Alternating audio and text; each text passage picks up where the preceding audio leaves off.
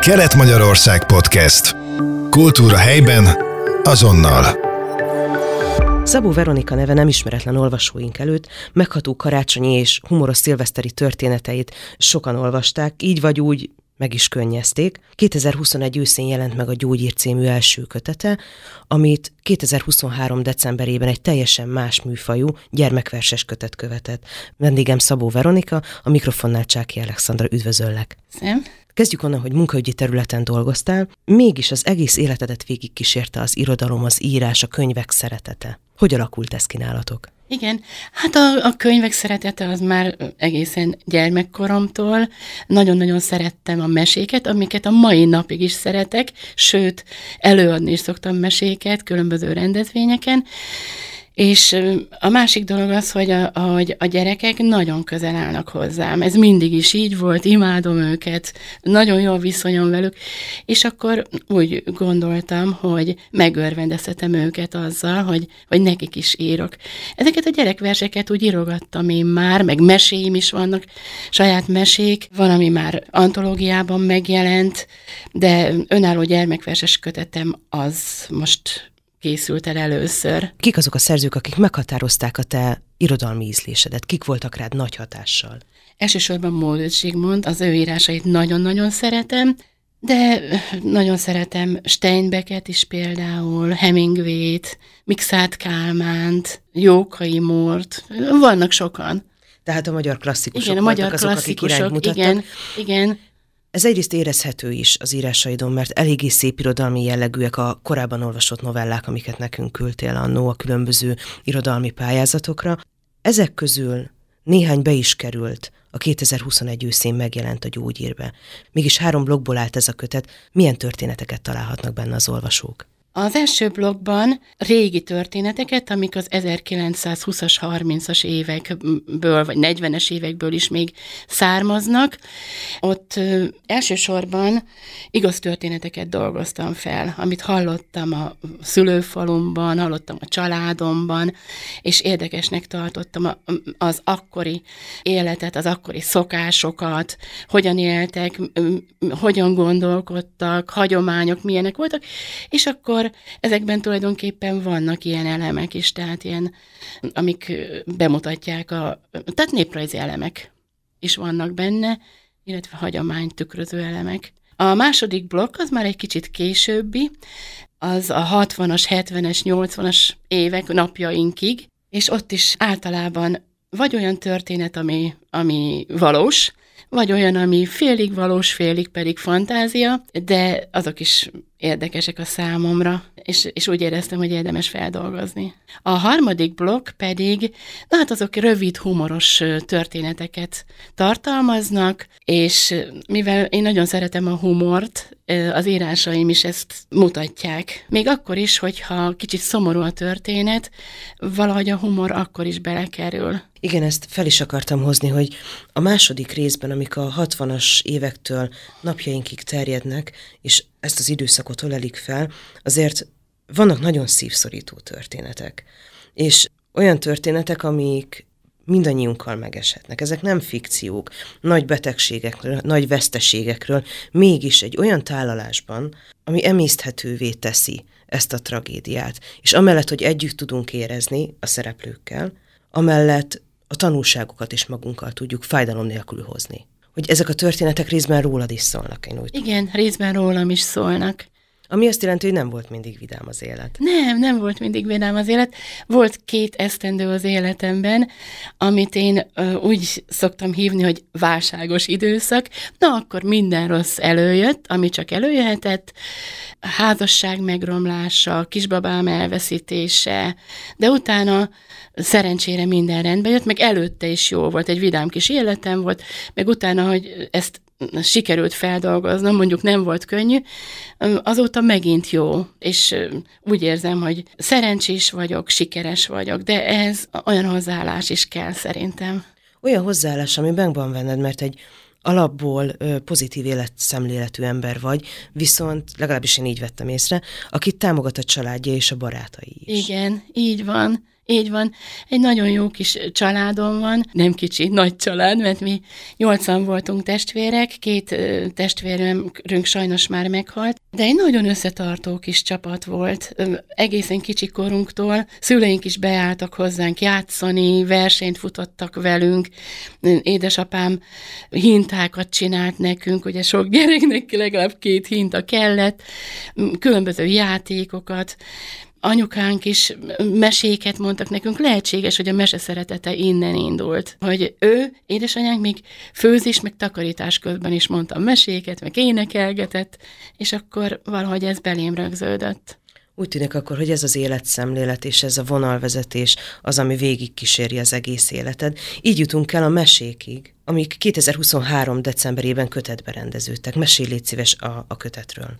Ebben a kötetben 40 gyermekvers szerepel, ez egy válogatás, több gyermekversem is van, illetve mesék is, amiket írtam, és ezekhez Gyólai Gabriella illusztrátor készített gyönyörű képeket, nagyon szépek, és mindenféléről szól ez a, ez a kis kötet. Tehát vannak benne állatos kis versek, időjárással kapcsolatos játszótérrel, a kis testvér születésével kapcsolatos versek. Tehát sok minden. A címe az, hogy ha kimentesz a békaságból.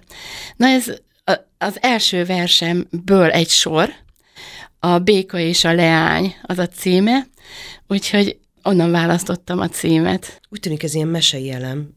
Igen, ez egy mesei elem. Ez az egy van benne ilyen, ami, amiben egy, tulajdonképpen egy mesét dolgozok fel röviden, gyermekvers formájában. Például a, a béka és a leány, itt, itt van a kép mellette, hogy egy kisleány, ahogyan a versben is van, éppen olvas, amikor a béka megszólítja őt. Tehát vannak benne mai elemek is, mert az eredeti mesében nincs benne, hogy ott a kislány olvas, meg hogy napoz nap a tópartján. Aztán a cicamica lányka, ez is egy aranyos kis rajz, itt van egy kismadár, hogy a, a cicamica meg akarja fogni a kismadarat, és annyira örül neki, hogy elkapta, hogy széttárja a kezét, hogy tapsoljon, és a cica, vagy a kismadár közben elrepül a ez azt jelenti akkor, hogy mind a 40 vershez van külön illusztráció? Mindegyikhez van külön illusztráció. Hol találkoztál az illusztrátorral? Az illusztrátorral az interneten találkoztam, a Facebookon.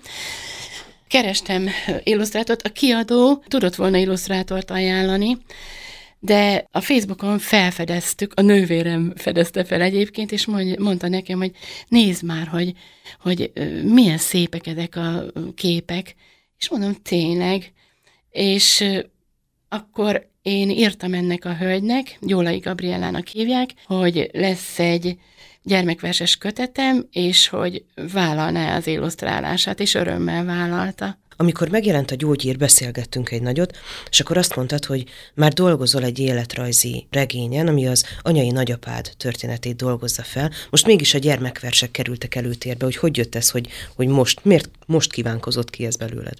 Született a családba a keresztlányomnak két pici lány, ikrek. És akkor, meg, meg, már, meg a családban több kisgyerek is van, van már, és akkor úgy éreztem, hogy nekik is, meg más gyerekeknek is, akik szeretik a mesé, hát minden gyerek szereti szerintem, meséket, verseket, hogy, hogy most valahogy ennek kell előtérbe helyeződnie, hogy, hogy tudjak adni a gyerekeknek valamit. Igen. Ezt telted, hogy fogadták? Jaj, hát nagyon jól, nagyon jól.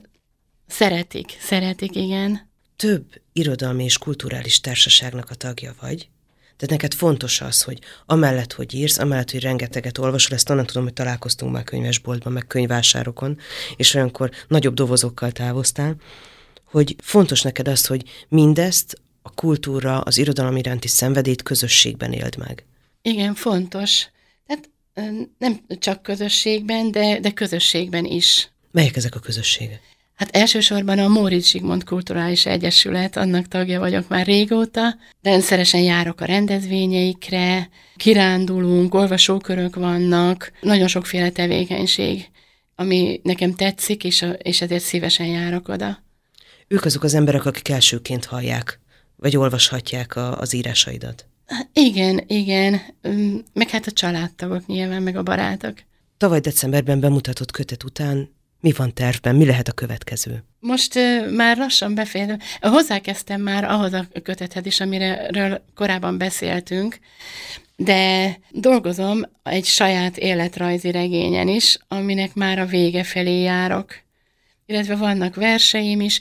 Nagyon szeretem a versekbe is beleadni a humort. Igaz, vannak szomorú versek is, mert például, de azok nem rólam szólnak hanem például megláttok magányos embert, és akkor úgy átérzem, hogy, hogy mikor látom a szomorú arcát, vagy kórházban az Alkony című versemet egy, egy kórházi élmény alapján írtam meg, hogy, hogy láttam azokat az elesett idős néniket, akiknek már alig volt hátra valami. És na róluk írtam, és akkor képzeld el, hogy amikor én ezeket kirakom a Facebookra, nem mindegyiket, de néhányat kiszoktam rakni, volt, amikor azt gondolták, hogy ez rólam szól, és igaz, hogy egyes szám első személyben is írtam valamelyiket, de ami nagyon tetszett, meg aranyos volt, egy hölgy, aki olvasta a vers, egy, ezt a verset, és akkor, hogy hát nagyon sajnálom, hogy így érzel, meg minden, imádkozom érted. Aztán, aztán mondtam, hogy hát nem kell, mert ez nem én vagyok, csak... Meg kell küzdeni a lírai énnel, igen. Igen, igen. Miért érzed úgy, hogy életrajzi kötetet kell írni? Ezt sokan gondolják úgy, hogy nem szeretnék elveszíteni az életük folyamán történteket, és egy életrajzi kötetbe, regénybe foglalják. Téged, neked mi volt az indítatásod az életrajzi kötet elkészítéséhez? Hát az, hogy jól esett kiírni magamból azt a, a történteket, jól esett visszaemlékezni, akár negatív, akár pozitív, de sokkal több volt a pozitív dolog. Írás közben néha jókat nevettem a történt dolgokon, vagy esetleg elszomorodtam a történt dolgokon, meg, meg jó lesz az, hogy, hogy ha hagyok az utókorra valamit. Mert ugye én, hogy mondtam is neked, én a, valamikor a kisbabámat elveszítettem, és így a gényeimben nem öröklődöm tovább, vagy nem öröklődnek tovább, és akkor így az írásaimmal talán hagyok valamit az utókor számára. Nyugdíjasként most már Igen. sokkal több időt tudsz ennek a szenvedélynek szentelni. Hogy épül fel egy nap? Hogy te minden nap írsz?